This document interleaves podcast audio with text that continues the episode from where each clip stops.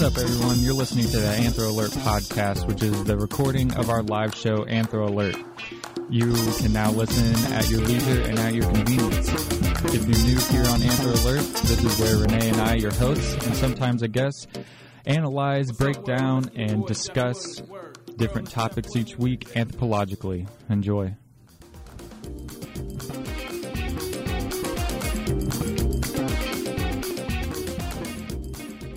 Hey, Bulls, what's happening? You're listening to Bulls Radio, WUSF 89.7 HD3 Tampa, 1620 AM on campus, and always streaming worldwide at tunein.com and the TuneIn app. If you'd like to learn more, you can go to bullsradio.org. It's uh, Friday afternoon. It's a little bit chilly, but I love it. It's so nice. Others of you may feel the opposite. But regardless, uh, it's 2 o'clock and you're listening to Anthro Alert. Yes, it is 2 o'clock and you're listening to Anthro Alert. Recently, Bulls Radio has been gracious enough to grant us um, one more hour for us to sit here and, and converse with interesting guests and, and uh, do all of the anthropology things. Um, so we would like to thank Bulls Radio for that. Um, so now every Friday, Anthro Alert will be on from 2 until 4. Um, and I'm Spencer. Hi, everybody. I'm I'm Renee, and today on Anthro Alert, like Spencer said, we got two hours now on the show. It's going to be a fun time. Um, you know, the other thing we're going to be doing today, like we started last week, we'll be answering your questions on Twitter if you hit us up uh, at Anthro Alert. So that's on Twitter. You can send us a text message, 802 552 4487. So once again, on Twitter, at Anthro Alert, and via text message, old school SMS, 802 552 4487. Hey, and so we have uh, we have a guest host on. Hi, um, my name is Bree. I am a I'm a student here at University of South Florida in the anthropology program. I'm here to uh, talk about anthropology and ethics with you all. So thanks for having me today. All right. So if you guys have listened consistently to Anthro Alert, you may recognize Bree's voice as she was uh, on previous episode. Which episode were you on? Uh, Let's see, who- public archaeology. Yeah, so Brian Yeah, helped us with okay. the Public interview Archaeology. with the Florida Public Archaeology yes, Network. Yeah. that's the one. That was one of our most popular shows. Yeah, we had a lot of viewers. It definitely was because of me. listeners. Yeah, Bree, she brings in all the listeners. Oh, yeah. So that's that's why we have her on here. She she brings in all the people. So if you're new to Anthro Alert, though, if you haven't been listening, let me tell you a little bit about what anthropology. Well, we're going to talk about what anthropology is, but first, before I let's not get ahead of ourselves here. Let me talk about what is Anthro Alert and what we uh, what we try to do here on the show. So this show, simply put, is about why anthropology matters. And so each week uh, we discuss how anthropology is relevant, and over time. Uh, we've featured various guests from the Department of Anthropology here at USF, so faculty and um, uh, graduate students to discuss their research and to have them weigh in on everyday topics or current events. Uh, so keeping anthropology relevant. So we believe that this is a good opportunity for us as anthropologists, as students of anthropology, to better connect with the USF community and to raise awareness of the anthropological perspective. Uh, just like every week, uh, we like to preface our show with the disclaimer um, that the statements we make here on Anthro Alert and the opinions we express, or uh, the opinions that our guests express, are ours alone. So uh, they may not necessarily be representative of anthropology as a discipline, the USF Anthropology Department, USF as an institution, student government, uh, all all of those stakeholders. Yeah, in, that includes um, primates around the world. Yes, that's true because anthropologists do work with primates, and we do not speak for them. We don't, and do you know, oftentimes they don't speak for themselves because uh, we just can't understand their vocal patterns. That, yeah, that's that's We'll completely get there. true. When- That's when that the- next level stuff. th- there needs to be an app for that. Decoding primate Yeah. screeches. I mean, if Google could tell me what song I'm listening to, I want it to translate what the chimpanzee is saying to me. Yeah. That's a good point. Now Google can even tell you what piece of artwork you resemble. Have you seen that? Oh, I need that Yeah. because I. There's like that art uh, app thing. Oh, I didn't know that. Google Arts and Culture, I think. Really? is. Yeah. I just heard Oh. about it yesterday. Huh. Like I- you take a selfie and then it scans like thousands of artworks from history and around the world, and then it matches you closest with whatever one you match with. I, I wonder if that'll help me with my dream of being famous. It might, but I've heard it's not always flattering. yeah. Oh, So, I've seen some funny matches. okay. so it's you're at your own risk at that point. Well, if there was an app that can warn me um, that I'm in danger because this chimpanzee will try to rip my face off, that would be important for me. Yeah, yeah, I'm sure that would be important for several primatologists out there. All right. So for today's show, what we're going to do, since it may have been like 26 or 27 episodes, uh, where we introduced the topic of anthropology, where we talked a little bit about what our interests um, in anthropology was. Uh, we're we're going to kind of review some of that today. You know, so if it's your first time listening, you this is going to be the best show for you to just catch today for that reason because now you're Yeah. going to hear what anthropology is all about. We're going to break down all of the different the four fields and the extra fifth field that we that we like to do here at USF. Uh, we're going to go through each of those and we're going to talk in depth a little bit more about how we got interested in the study of anthropology and what we're hoping to do with that as um, as we live and work in a uh, in our society. Um, yeah. So first, what is anthropology? That's a good question. I think it's also not always a like a simple question to answer, depending on who you're talking to. Um, I don't know. Maybe that's just me and my ability to not be able to summarize the definition very well. But AmericanAnthro.org says that anthropology is the study of what makes us human, and I think that's actually a really good way to to sum it up, um, because especially now, anthropology and anthropological research has evolved from what you know it was from our founders to really expand to research that just involves humans in general, right? So any sort of event or phenomena or interaction organization, whatever that involves human beings or interaction thereof, can be anthropological research. I think. So, I I think anthropology really is the study of what makes us human. Yeah. Yeah. Um, So yeah, I mean, thinking about the, stu- um, the st- anthropology as the study of what makes us human, that's important because that's really an all-encompassing umbrella. Yeah, right. Because you're also talking about, you know, when you're talking into the s- the subfields, you know, you're talking about what makes us human in the past and the present, but also, you know, a lot of anthropologists are looking at like future and stuff too. E- Exactly. So, Yeah. from an evolutionary perspective, Right. how did humans come to be? What what is that trajectory look like? Yeah, Um, where where are we now along that that scale? right. Uh, and how does that relate us to other species on the planet? Yeah. So, like from like an evolutionary biological perspective, but also like there's a lot of cultural variation. all right? Yeah, there's a ton of cultural I mean, variation. I mean, you know, some could say that well, anthropology is predominantly like the study of cultural variation, uh, and the people that say that probably don't really know anthropology all that much because then they haven't heard anything about all the archaeologists that we have on the show. Right, right.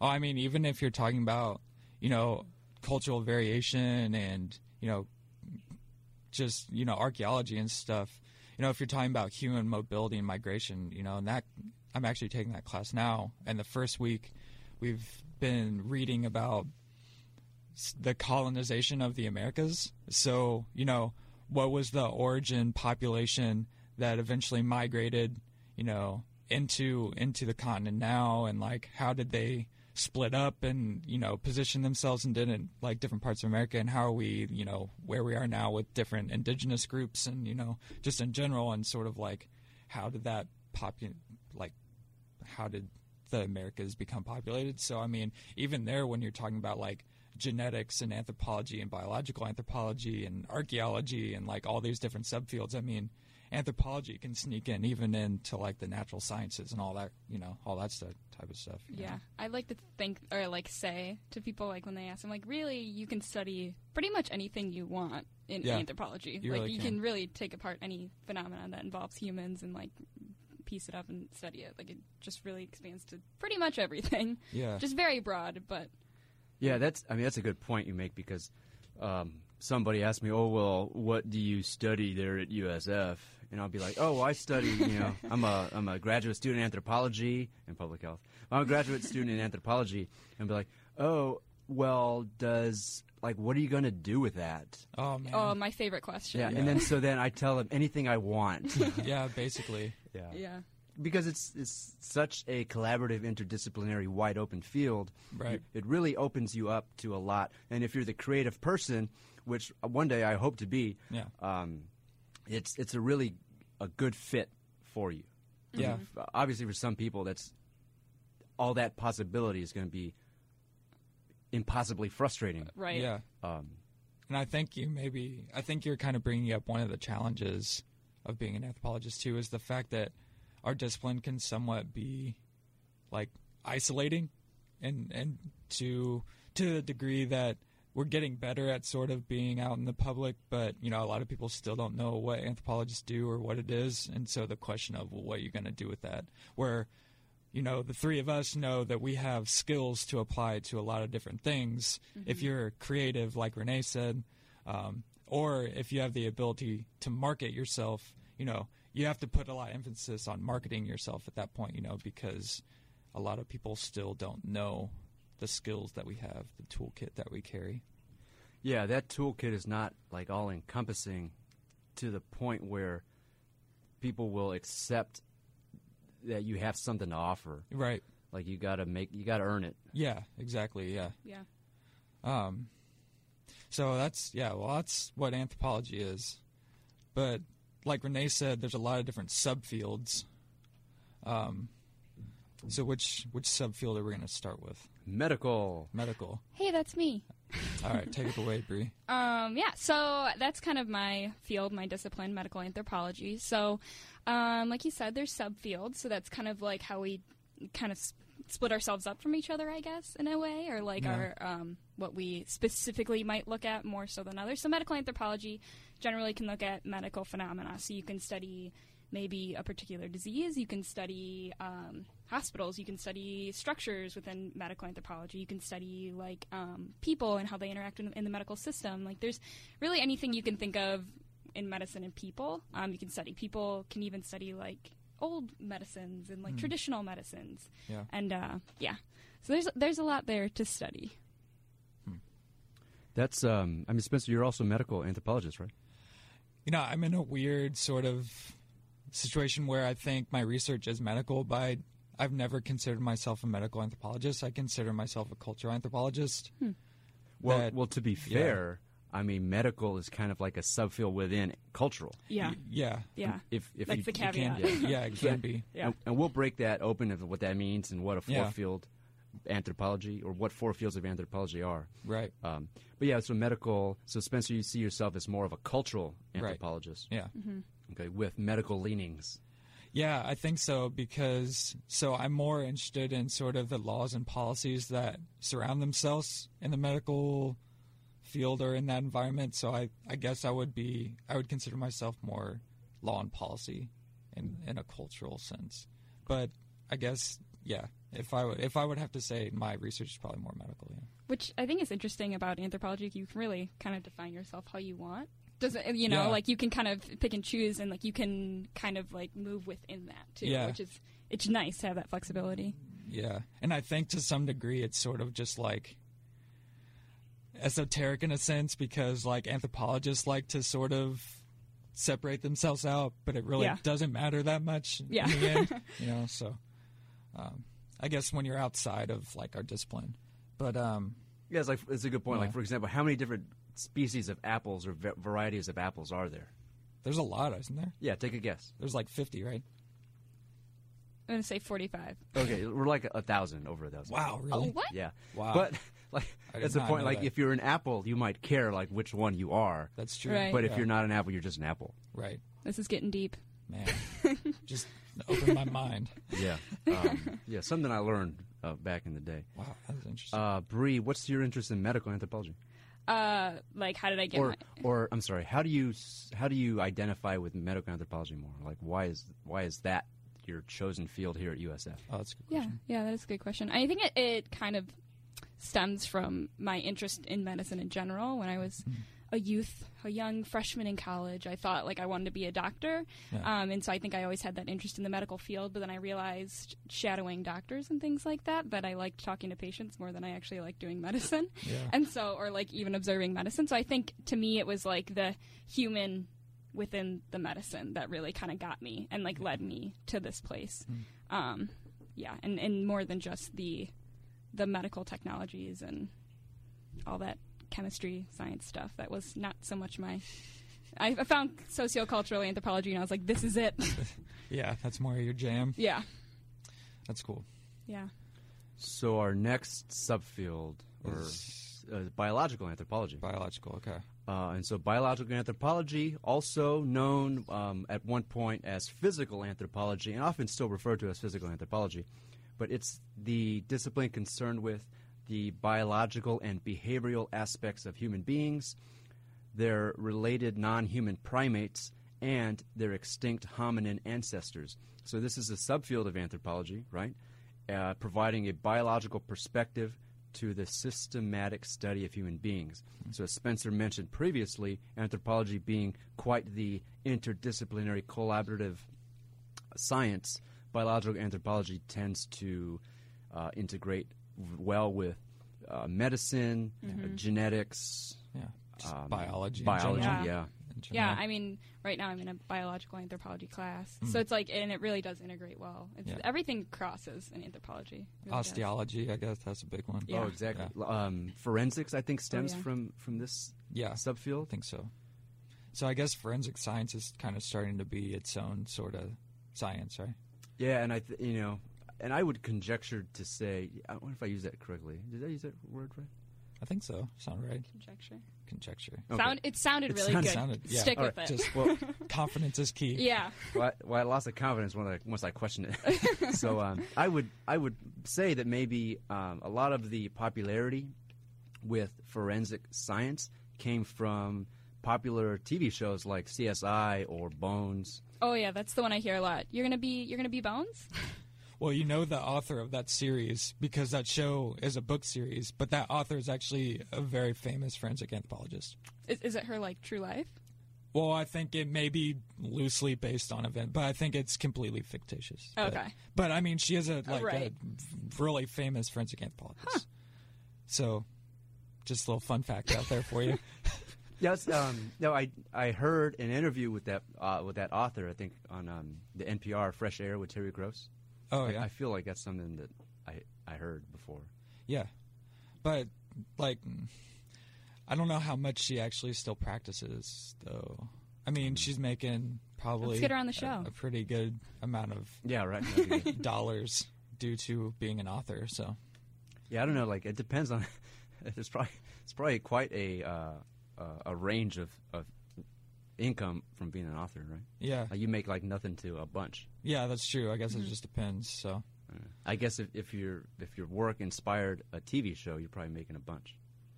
I would say Assuming your Yeah. agent hooked you up. That's true. Yeah. Uh, yeah, supposing that you crossed crossed the right T's and dotted the right I's. Yeah. Okay, so biological anthropology, looking at biological human variation, and Do you consider yourself a biological anthropologist, or Renee? yeah, but with medical leanings, Okay. Wow, look at us. Yeah. or medical with biological leanings. I think technically, Depends on the day. on the, well, on the paperwork, it's going to be medical. I mean, medical is also a sub subfield of biological too. right? Yeah, exactly. So I don't know. Medical's a weird sort of sub subfield that just kind of sneaks in wherever It's- wherever it wants to be. You can like look at, I mean, medical topics within archaeology. Yeah, you can, I've- mean, you yeah. can really do it in anything. I mean, that's I've seen it in linguistics too, Yeah, that's talking some- about discourse and stuff within a hospital Right. and patient interactions and things. language. so. Yeah. That's something uh, previous guest of ours, Dr. Bethard, was interested in doing as well. Like, um, Yeah, looking kinda. at, at um, archaeological research uh, to look at medical stuff. You'd have to listen to the show Technologies again. Check it out or- on anthroalert.com. You'll hear it again. Yeah, Yeah. Um, so that's that's biological anthropology. cool. Where are we moving to next? Cultural. Cultural. Wait, we already did cultural, right? Oh, we didn't do cultural. Okay, maybe in my mind I already did cultural. Okay, so cultural. is essentially about studying the development of human societies and, and cultures. Um, I think, in a nutshell, that's basically cultural anthropology because um, I would say that was kind of the first field of anthropology. Right? I think probably most of our founders were interested in. Yeah, they were more Cultural- like the four field. I well, That's true, I feel guess. it really depends on who you're talking about. I, I guess because if you're talking about like Franz Boas and stuff, he was Yeah. all about f- like the four fields and stuff. All right, but cultural is basically studying cultures around the world, right? I mean, Mhm. would you guys add anything? But- yeah, I mean, not even around the world, right? Because there's cultures within cultures. So, you know, there's cultures of being a university student, and there's cultures of, you know, we talked about the culture of CrossFit and the community in CrossFit and being part of a sports team. That's a culture. Or we talked about geek culture, right? So there's very distinct things, I guess, that define what a culture is, and anthropologists have tweaked that over time. Um, but very broadly, we can use the term culture. yeah. I mean, it was a huge debate for a while. I think the '80s, right? Like, what what is culture? I think that was a huge thing, and I think even between subfields, it's defined differently. But within I think there was generally, we kind of settled. Yeah, I think we did. I think there was a huge debate on everything in anthropology. in oh, the uh, yeah, the '80s. Everybody was That's arguing about everything. That's all it's good. That's all we're good for. That's true. uh, critique. Yeah. Well, at that point, we were still all coming from like other disciplines, right? Yeah. Until there was an actual PhD anthropology program at Columbia. That was the first one. That was the very first one, yeah. Do you With- know what year? Uh, I'll look it up. Yeah. yeah, we can look it up. I know that was the first one though because that was Franz Boas, and then he taught That- the first yeah. generation like Mead, Mead and, and Benedict. Benedict, I think, right? All I think those, so. yeah, all Could be those making people. that up. Yeah, We're gonna sorry. get some tweet corrections Yeah. about the history of anthropology real quick. I'm a little fuzzy on my history, so I hope none of I hope Dr. Pecan and Dr. Lindy aren't listening because because I feel like they would be very disappointed. But it's okay. Sorry, I tried. So, um, so cultural anthropology, basically, or sociocultural anthropology, is looking at Yeah, the variation of, of human culture. yeah, Mhm. Um, is that to say that culture is exclusively a human thing? Ah. Mm, See, I was in a physical anthropology class in undergrad, and they defined culture. So, again, the different definitions of culture. They defined culture as shared learned behaviors. And when you define it like that, when you look at it like that, you can look at um, different types of uh, primates and see shared learned behaviors between them. So, really, I think it depends on your lens, it depends on your research, it depends on a lot of things. yeah, that's true. I never really thought about it. I guess other things can have culture, right? Yeah.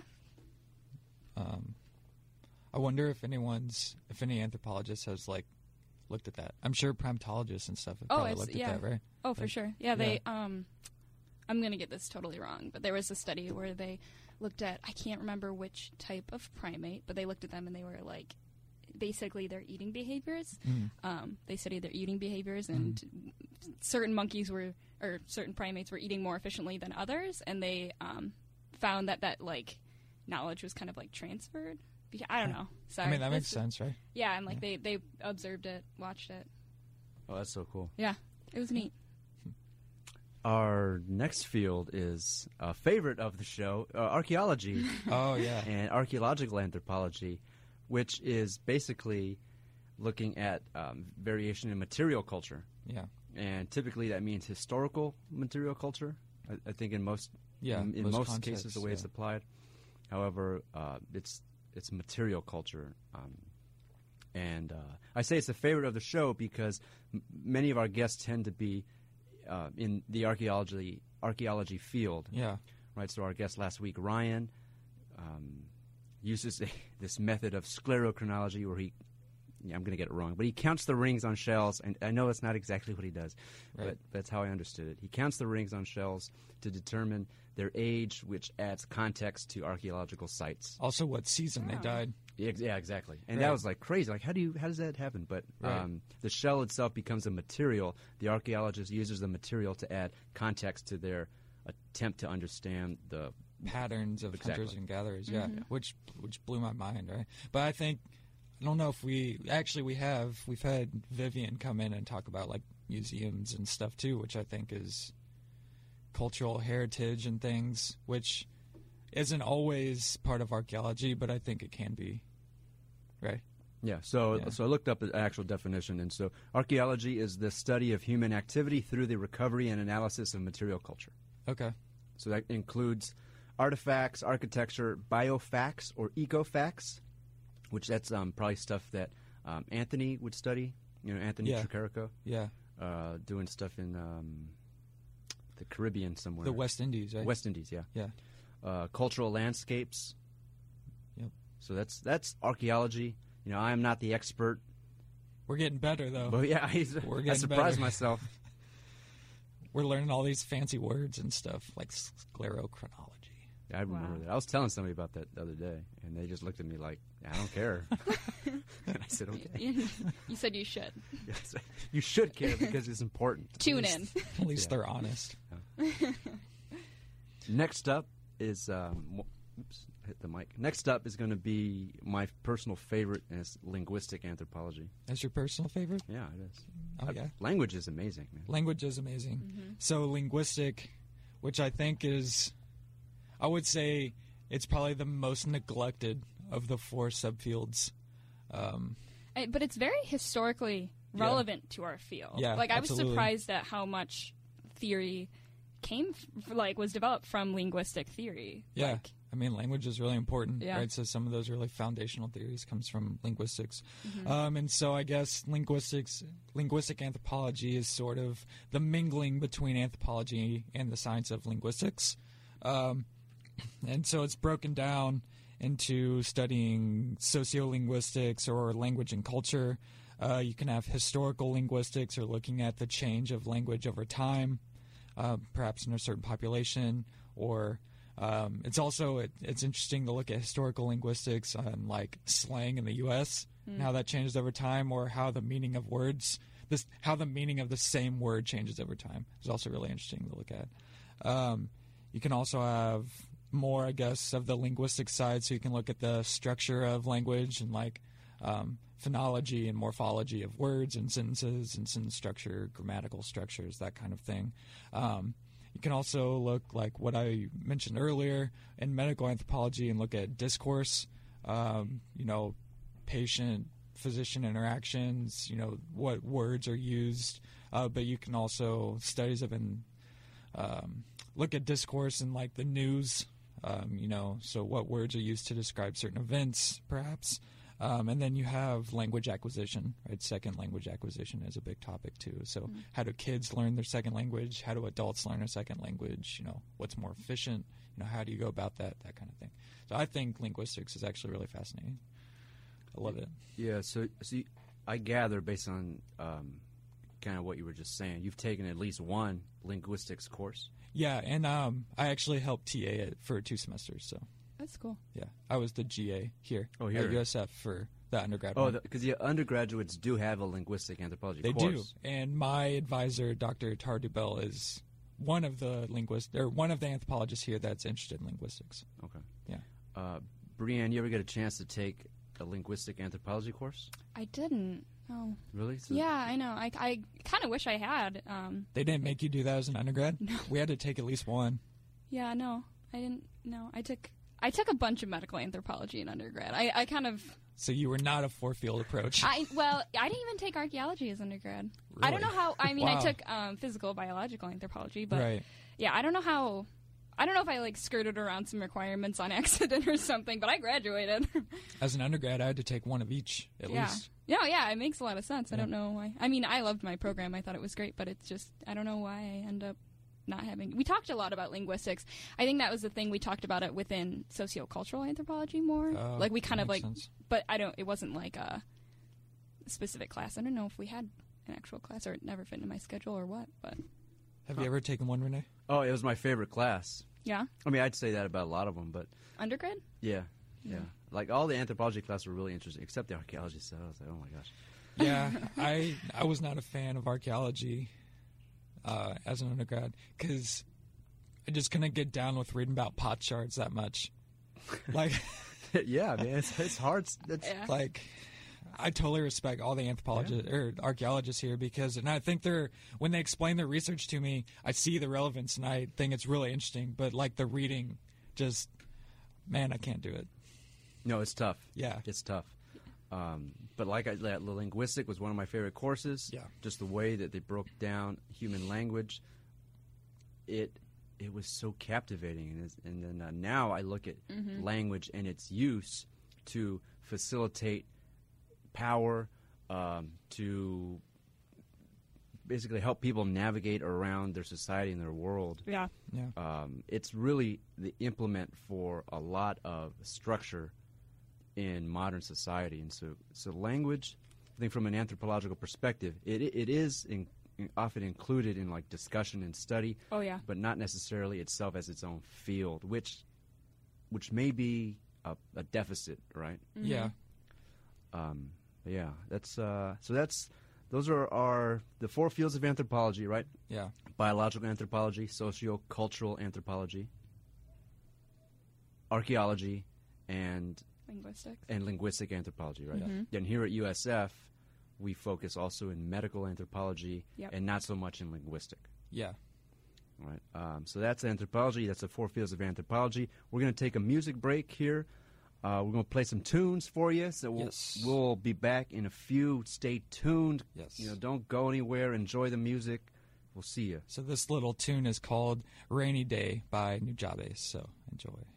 Hey everyone, how's it going? What's happening? You're back on Anthro Alert. You're listening to Bulls Radio, WUSF 89.7 HD3 Tampa, 1620 AM on campus, and always streaming worldwide at tunein.com and the TuneIn app. So, if you guys remember, last week was our first week that we were taking some Twitter questions. We're trying to get more interactive here on Anthro Alert, and we actually got uh, we have two people that uh, hit us up on Twitter and sent us in some questions. So we're going to answer those right now. Bree, do you want to read one of them? Sure. Um, okay, I'll start with this one. So this is from listener Jake. Uh, so I'll read the whole thing. He All said, uh, "Great podcast. Feel free to answer this as you see fit. As anthropologists, how does your own culture affect the study of cultures you are not a part of?" So maybe we can start there. Okay. There's more. There's more to that question, but we'll Okay. start there. We'll start with that one. So, how does your culture interfere with Aff- Affect. Yeah, affect. other cultures you're trying to study? Yeah, yeah, that you're not a part of. If you're studying Yeah. a culture you're not a part of. So it's like insider and outsider perspective, Right, so- or- like an etic. Yeah, you an etic. Yeah. Um, which is which? so, Emic emic is inside. is inside I and think an etic is outside. Yeah. Yeah. yeah. So, okay. s- Whew. Yeah, right. Pass that test. So an insider perspective is you're doing like a study of the culture that you yourself are a member of or that you identify with. Right. Mhm. Okay. Yeah. Yeah. And an outsider eh, perspective is maybe the more traditional type of anthropology that we think of is like where oh I'm going to go study the people of XYZ country Yeah. because I'm not a member of that of that community and I want to see what's happening there. Yeah. So I'm gonna, I'm going to take a shot at this. So how does your culture affect how you study other cultures? Yeah. That's the question. So we have this insider and outsider perspective. And so anthropologists traditionally, when we would go study XYZ culture in another country, because typically that's sort of like the rite of passage for dissertation students, is to do what we call like long term participant observation. So typically Like field field work. Yeah. field work. So PhD students will go, you know, wherever they choose to go and stay there for 12, 18, two years, uh, you know, 12, 18 months, two years. Some people have done like, you know, up to five years. I've heard, you know, several, several years. And so, what the goal of that is, is to spend enough time in a community to start transitioning your outside perspective to more of an insider perspective, while throughout that time period doing what we call in anthropology like being reflexive and checking your biases and sort of when you're reading your notes or typing your notes, you have to be constantly aware of what you're writing is coming from your own personal history and where you grew up and all these other biases you have. And so the point is to try to be aware of that and uh, have as much of an insider perspective as possible, knowing that 100% insider perspective isn't realistic. Yeah. Unless you're a 100% insider. Yes, Right, unless okay. you're 100% insider. Right. So that that's my shot at my my stab at sort of trying to answer that question. Oh, that's Yeah. pretty good. Uh, do you have anything you want to add? I mean, I think this is something I kind of almost personally like grapple with. I mean, I haven't done any official research yet, right? Like I've worked on research projects, but never conducted my own. And I think that's something I've thought about. Like, what if I'm y- what what are the dangers of going somewhere that you don't understand, what you don't know? Like, uh, you know, could that be? Yeah.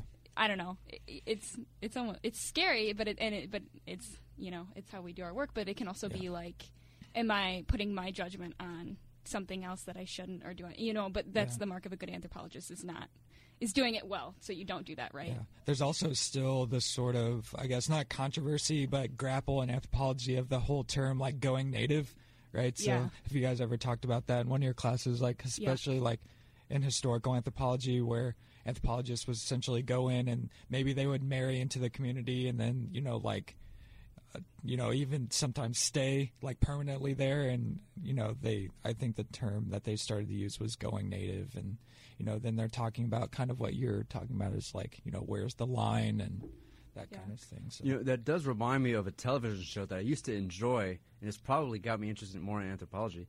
Uh, it was on the Discovery Channel Mm. uh, back in the day. This is like the 1990s, 2000s.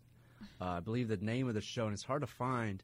Um, I'm sure you could find it somewhere, but it's uh, Going Tribal. Oh. And basically, this British TV personality, uh, pseudo anthropologist, anthropologist. I don't know. What, Yeah. I don't know what his credential was. adventurer.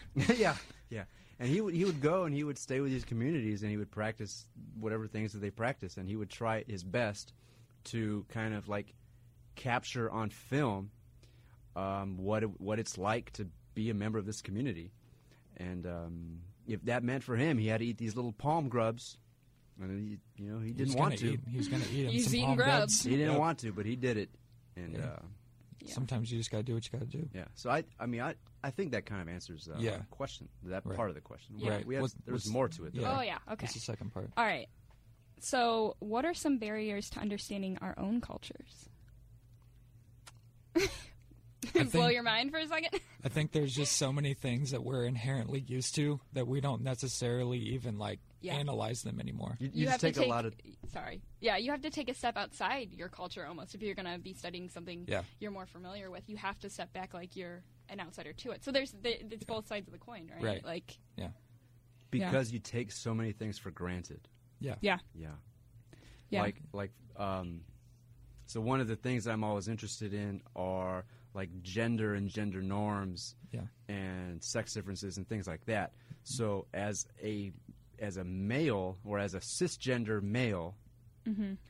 um, I might have to define those. Yeah, you probably have to define let, me, that. let me go. Okay, let me define them first. So, so, so male is like biological sex. Yeah. Right. Cisgender implies that I am the same gender as what my sex implies. Okay. I think. Yeah. I think that covers Yeah. it pretty well. I Yeah. should I should do that uh, USF um, safe zone training and, and relearn these terms. I mean, it basically means that you identify with the sex that you were given, right? Biologically. I, yeah, I think so. Okay. Yeah. But s- so for me, that would be like a masculine gender. Yeah. Uh, yeah. Anyway, so as identifying as that, it, I, I, now what was it? No, no, give me the question one more So time. So I want, I want to rephrase it just right. Uh, the the whole que- okay what are some barriers to understanding your own cultures And you were talking about gender and gender norms. Yeah. so like you're being inside of it like you have to Yeah. step outside of it Oh, okay. So, no, that because I, I thought I was going to answer it in a different way. Okay, but as a male, if I'm studying gender things, I have to recognize that um, I'm going to take a lot of assumptions that oh, I got it. I'm going to make a lot of assumptions based on on just being male. Yeah. Um, if I'm looking at designing safe places to walk, okay, um, what's safe for me as a male is different than what's safe for a woman. That's true. So there's different there's different things. Like I once, facilitated a discussion looking at um, uh, gender gender violence and alcohol. Uh, this was at Arizona State University, and one of the questions, one of the the discussion questions is raise your hand if you've ever been, and this is like a just a mixed group of. Um, it was mostly like fraternity sorority people because it was a requirement for them to, to attend. Anyway, raise the question was raise your hand if you've ever felt unsafe walking um, to your car, and like half the room's hand went up because half the room was women. Yeah. So all the women in the class raised their hands and said, "Yeah, all the time." And then all the men were like, "What? No way! That's totally wow." Yeah. And it was just like they didn't understand it because their Right. their perspective as a male, th- th- their assumption is that if it's safe for me, it's safe for everybody. Right. Okay, so that's where I was going with that. Sorry, I, I fell off the, the train track wagon. We got we got You're back good, on. yeah. then. Yeah, we got back on. Here we are. Now the there was another part to that question. I don't know. Did, well, Bree, Well, did you have anything to add to to that part of the question?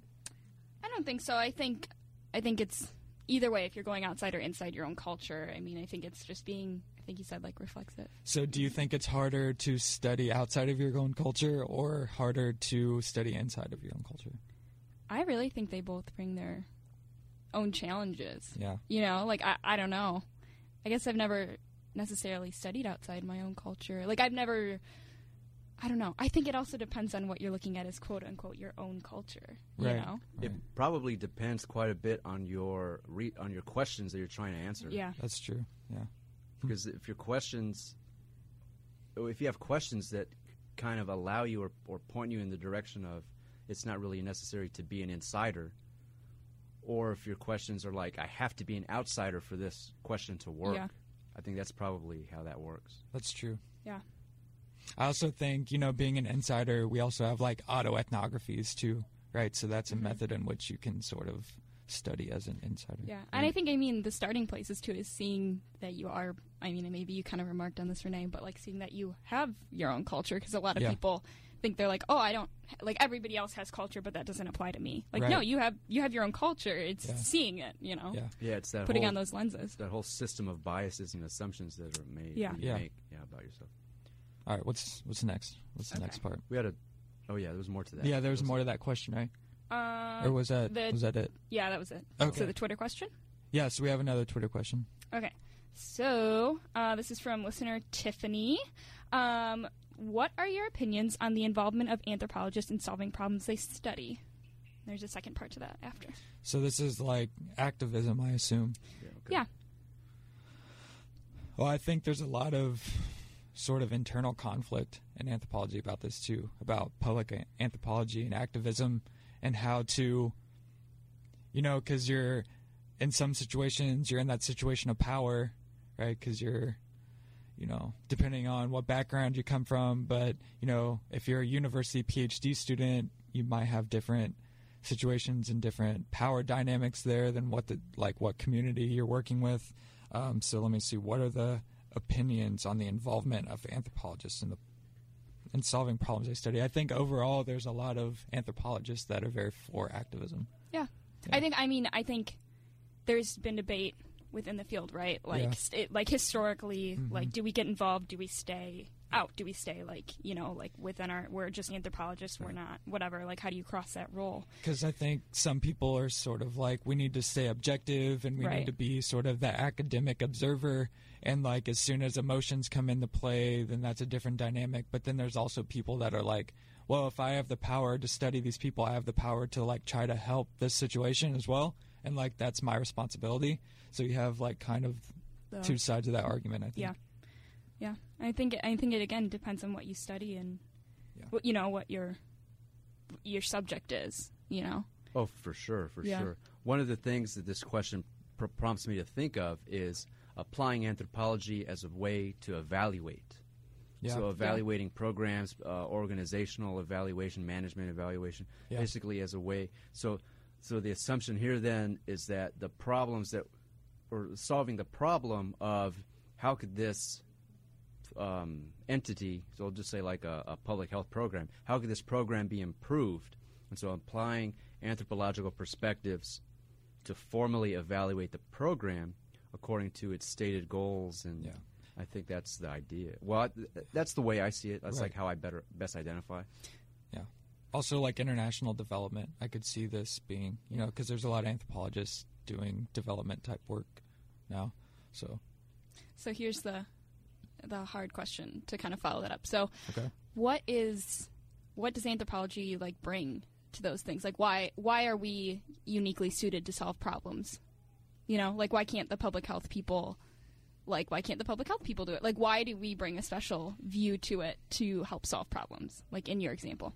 So um, the way it's just they're they're too close to it. Yeah. They're they're too much of an insider to their method. Yeah. Okay. Yeah. It, it they're so so the public health perspective. There's nothing necessarily flawed with it. Oh yeah. Okay. hmm Uh, it's just the perspective is such that it maybe blinds them to some of the other things. And and they've been, I mean, as an as a field, uh, they've been very good about trying to be more considerate about the things that they were missing. So like just um, you know the term cultural competency, Yeah. cultural uh, humility, Yeah. um, ethnocentrism. So ethnocentrism being, yeah, Spencer, can you define? Yeah, so e- ethnocentrism thank you. basically means that the background that a person comes from or the culture that they identify with, they come in the attitude that their background or the way they do things or the way that they believe things to be is better than someone else's beliefs or way that they do things. Yeah, exactly. So, from like a like a again a health perspective, looking historically, so we have these Western nations that have ideas of what health should look like, and trying to enforce those ideas onto other uh, countries, other nations, without consideration Right. of how it would fit into their already existing infrastructure, their existing cultural models. Yeah. Okay. So the assumption then is that their system is better Yeah. or or superior or the Right. best. Yeah. yeah. Um, I also think that anthropologists are valuable in these types of situations because of the way that we think about things and the questions that we ask. So, um, sorry, we're we're hearing some, some, it some sounds like the, the, po- sounds all around sounds like a club out there. the, the Yeah. pool hall at the Beef O'Brady's is getting is getting righteous. Yeah, it's there's a party hopping out there. Yeah, if you're not We're familiar with missing the, it. Yeah, if you're not familiar with the Bulls, Bulls Radio Studio, we are directly adjacent to the pool hall of the Beef O'Brady's here at the USF Marshall Student Center. There's some people DJing behind us too, so I think Oh, there's okay. some there's some thumps behind us. They're they're getting rowdy. All right, Good times, good times. yeah. Um, Mix this up a little bit. So, Right. so again, the question. So I think that because they're too close to the method, they miss some things. Yeah. And so bringing an anthropologist in who has no vested interest in in the public health methodology Yeah, yeah, yeah. Just comes in as a neutral voice to say, "Well, did you think about X, Y, and Z?" yeah, Yeah. And it's just as simple as that. And then you know they go from there. It's really Yeah. intended to be a collaborative Yeah. work yeah, or a collaborative evaluation, I should say. yeah. Mm-hmm. And I think that I don't know. I also think that some anthropologists need to that go in to do applied anthropology, or even anthropologists that are against applied anthropology, need to sort of keep in mind that it is a collaborative, interdisciplinary thing, and like not to get too like pretentious with things, like you know, our method is kind of the right method, sort of thing, which I I think can happen sometimes, and so maybe like people in other disciplines aren't so willing to work with us sometimes. I don't know if that's just me, but I know we've talked about that in mm-hmm. one of our classes. So. Yeah, well, I can be highly pretentious about anthropology. Yeah. Yeah, we, I, yeah, I think we're like, this is amazing, and then it's like, Yeah. okay, like let's let's make sure Right. we can translate that, right? Like, Right. yeah. Exactly. So. All right, let's uh, let's try the second part of that question. All right. okay, so do they have an obligation to do something or an obligation to remain objective? And I think we kind of, We sort Right. of touched on that. yeah, I think it entirely depends on who you talk to. yeah, Yeah. It depends on, on what you're doing, why you're why you're doing. yeah. Yeah. I think, Yeah. and I, it is still a big debate within. I think it is, Anthropology. especially public anthropology. There's a lot of people still like within that crowd are I think feel more that they have an obligation to try to do something, but yeah, like you said, just in the field in general, it's Yeah. still it's still debated. Uh, let's um, go ahead and take a music break, Sure. and we'll be back for our three o'clock hour, um, starting here in just a few minutes. So um, enjoy the tune. Stay tuned. Again, you're listening to Anthro Alert on USF Bulls Radio.